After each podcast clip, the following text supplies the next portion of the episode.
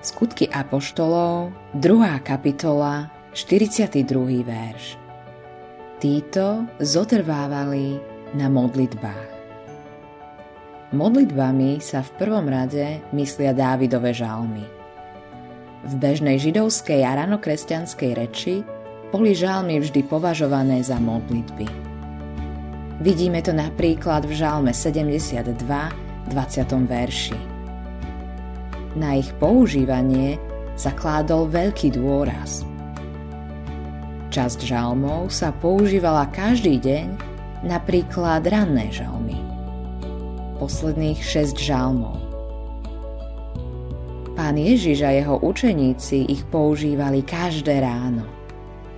Robili tak podľa zaužívaného zvyku zo synagógy.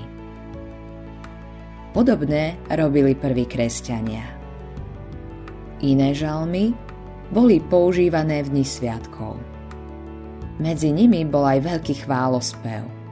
Žalmy 113 až 118 boli používané pri veľkonočnom jedení.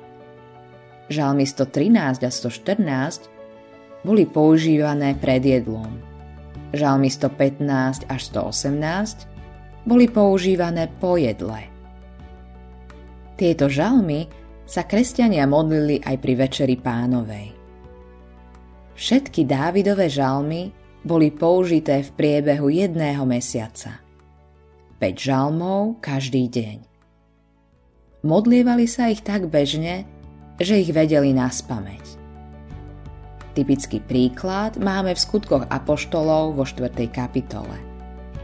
Keď bol Peter väznený, kresťania sa stretávali a modlili sa – z ich modlitieb máme zaznamenané citáty. Všetky sú z knihy žalmov. Keďže ich všetci vedeli na spameť, mohli ich spoločne akoby jednými ústami odriekať. Kým sa modlili, zostúpil na nich Duch Svetý a boli ním naplnení, až sa zatriaslo miesto, na ktorom sa zhromaždili. Dnes sa to mnohým kresťanom zdá cudzie.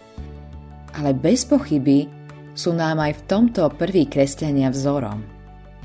Mnoho bojov by bolo vyhraných, keby sme sa vo svojich modlitbách naučili používať Božie slovo. Skús to a budeš prekvapený, ako to funguje. Autorom tohto zamyslenia je Eivin Andersen.